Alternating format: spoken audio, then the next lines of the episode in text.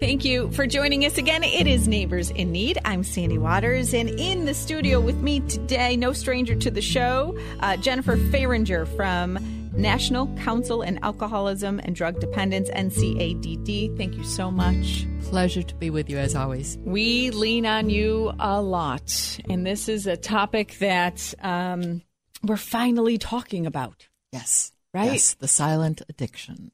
And there's, I mean, there's a lot that you guys do at NCADD, a Mm-hmm. lot. And that's why you're always on the show with us because there's so much that you guys cover. But today specifically, we're going to talk about problem gambling. Um, and this is not, and we'll get into this a little bit more in the interview, but this is not just a problem for adults, Right.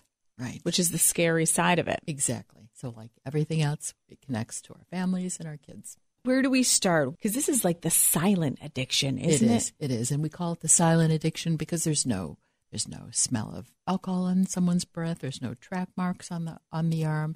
You know, it's all internal. So what you've got going on is the guilt and shame about depleting your family's resources. Nothing outward. So Yeah. we call it the silent addiction.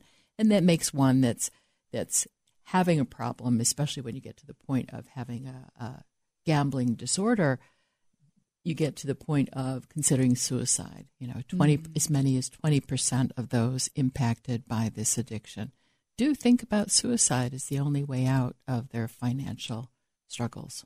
And we know it to be true. I mean, study after study shows that finances just weighs heavy on people. I mean, that Yes. is the number one one of the the the top stressors in our life It is. among couples and just individually. So when you are in really, you know, in a lot of trouble with finances because of gambling. Yeah. Yeah. So, you, so it impacts even more so. And, and typically, the other part of the being silent, often the family doesn't even know this is going on. They might suspect, but they might not really know and find out that the house has been mortgaged and remortgaged and remortgaged. Uh, the, the car, you know, same thing, bank accounts, joint bank accounts depleted. So it's silent in many ways.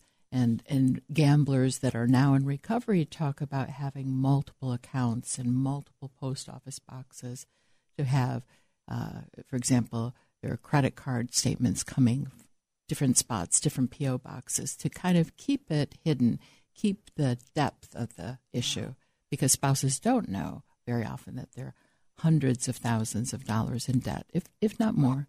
Wow. Now, you guys at NCADD do wonderful things, create the awareness, get the conversation going, and um, you help these individuals. What, in talking with all of these recovering um, gamblers, what is the aha moment for a lot of them? Hmm, that's that's tough, and I think it's different for everyone. So we at the council we don't do treatment and counseling. We do more education, awareness, and support. We host a GA Gamblers Anonymous meeting, so I can tell anecdotally what I've heard from from from clients or, or people that are seeking treatment or are seeking GA support that they've just gotten same with other addictions they're sick and tired of being sick and tired Okay. They've lost virtually everything. The shame is just astronomical when you think that you've taken all your family's support systems and gambled them away. You know, when you get to that point, Yeah. and you don't get to that point very often quickly. You know, it's it's it's sneaky, like every other addiction. It starts maybe just as gaming and just a oh bet on this and bet on that. And you talk to two gamblers, what's the worst thing that could have happened to you early on? And he said the worst thing was the big win. The big win gives you the illusion that that of that next big or bigger win is just around the corner, and you're always chasing that. And it's attainable. They, that's the illusion that's attainable. Mm. And it, it is all around us. It is. It is. It's more per- pervasive now than any time. And you figure we just recently changed our New York State Constitution to do what? To expand the number of casinos and racinos in New York State. So it's only logical. You expand the number of opportunities to gamble, you're going to expand the numbers of, of people that gamble socially, but also the likelihood of, the, of expanding the numbers of those that will have a problem with gambling down the road. Now, how do you feel, if you feel comfortable mm-hmm. telling us your mm-hmm. opinion on this, when you look at the lottery? That is government I mean, that's all about, oh, this is going to help education. Yeah. You know, they tie in the education Right, factor. So it seems like, well, hey, we're giving back. Right, right. But that's part of the illusion, the dollar and the dream guy. Everybody knows the dollar and the dream mm-hmm. guy. And when you start, what we try to point out is the statistics.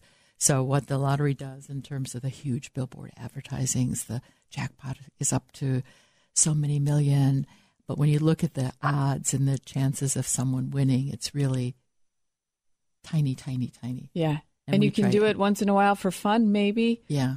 but you got to Yeah. be careful. Yeah, yeah. So where we, it's funny where we get to see more of uh, people having an issue or something is simpler or the scratch offs. You know, and when we start to see a shift, maybe even ten years ago, in terms of the number of women increasing with problem gambling, very often they were being introduced by the scratch off. So you go to the 7-Eleven, the convenience stores, and what's the first thing you see when you check out? Not one, Yeah. two, three, but dozens of of check offs or check scratch offs and then that becomes too something that maybe you share with your your children or that becomes uh, around the holidays uh, an appropriate christmas gift or holiday Yeah, gift birthday and then gift, you right. birthday gift and then you got to think so what am i doing what kind of message am i sending to my kids and family like this is a, a good thing to do or is this setting them down the road to um, engage in that more and more and more you've got to think about what you're saying Well, now to see that's a perfect transition into this is not just a, a problem for adults. When we talk about youth gambling, and that is, I mean, they are surrounded by that with their sports teams. They go out and sell squares or whatever it, it may be. What can we do as parents? I think you got to be careful with kids. The uh, the whole the whole new element that's coming in is the internet online gambling and the uh, the gambling that happens right on the smartphone. So when you when you talk to kids and finding find out how they're being introduced, very often it's via um, the online gambling, and it doesn't even start off as online gambling gaming. Very often it's hidden at. So what's gaming? What's the difference? Gaming is typically no money involved, but you start off on a gaming app, and after you experience a number of wins, very subtly in the top right corner, usually up pops a little icon. Now, if you only had bet money, just think how much you would have won. So, young person, go find a credit card. Uh, Well, they might- Minecraft is the big. Now, I'm Yeah. not too versed on Minecraft, Uh-huh. but I hear that is that's dangerous. yeah, yeah. And I'm not too online in tune either. I just hear that from I mean, kids. this for the young. I, I feel like it's more Younger. of teenage boys. Mm-hmm. I'm sure there's teenage girls who do it too, but more with that group. Mm-hmm. And we were talking about it on the air one morning, and there was a, gentleman who called up and he said somebody he knows takes a class. Now, the person that he knows is in their mid 20s. So Mm-hmm. a grown adult takes a class on how to manipulate kids and take their money Yeah. you know how to that's just mind Yeah. boggling Yeah. to me that an adult will intentionally manipulate a child mm-hmm. and try to take them But when you For look, money. when you look at the gaming apps, that's exactly what they're doing. Very often, they're using cartoon things to, that attract even really young ones.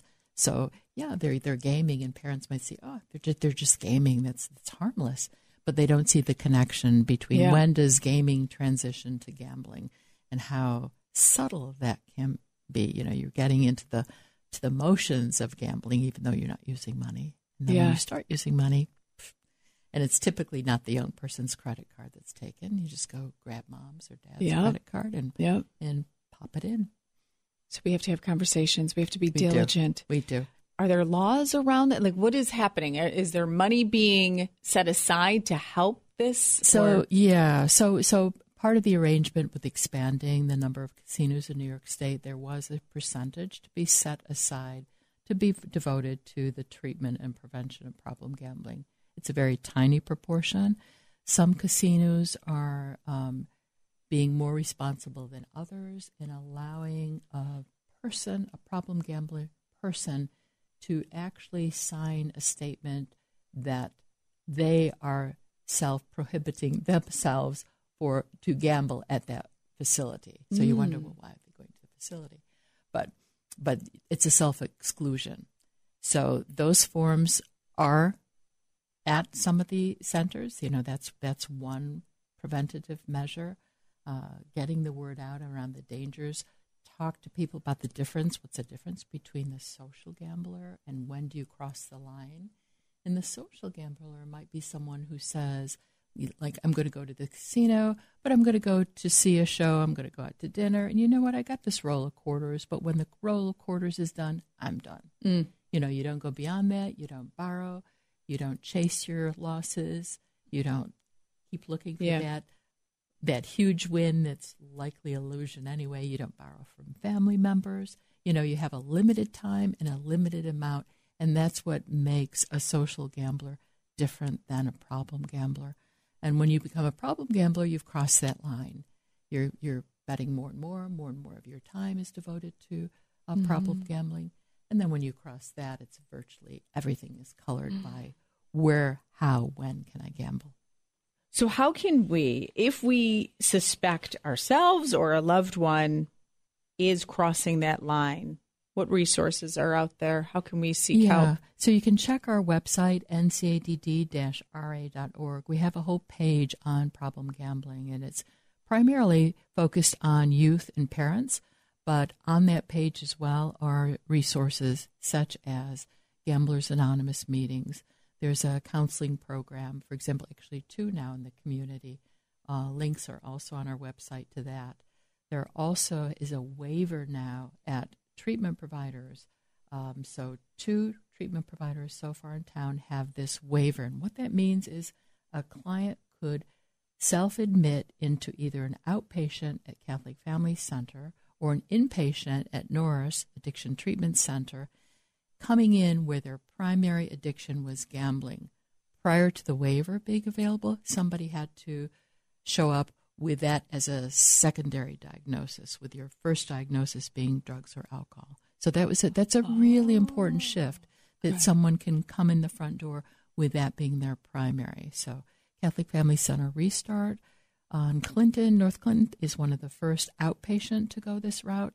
And there's multiple ATCs, addiction treatment centers, and our local one is John L. Norris. Okay. So there are some resources, not not a lot, but some.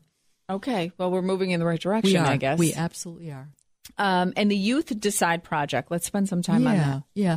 So the New York Council on Problem Gambling, located in, in Albany, issues micro mini grants every year. And we've been participating with them for the last seven years on this project. And it's the, the intention or the focus of that is to raise the awareness around how media manipulates kids around just what we were talking about earlier around problem gambling. What are some of the messages you're hearing? And how is this really being um, manipulated to encourage you to gamble more. So basically, understanding the risks. And then it takes it one step further to kind of mobilize the energy that a lot of youth are experiencing right now is how can I be socially involved? So, in terms of this project, Youth Decide, why YOU Decide, um, it's, it's allowing them to, or giving them the tools to look at what policies are at their school or community site do you have events, for example, that promote gambling, even subtly? And if so, do you want to work on a policy for your school or for your community group to preclude having gambling as part of your event or having gambling response included with your drug and alcohol uh, program? So, this is an opportunity to reach out. And if there's any youth out there or any parents out there that would like to be more involved, they can give us a call or check out our website ncadd-ra.org. Okay. Perfect. Thank you so much for everything that you guys do. You're so welcome. A pleasure as always.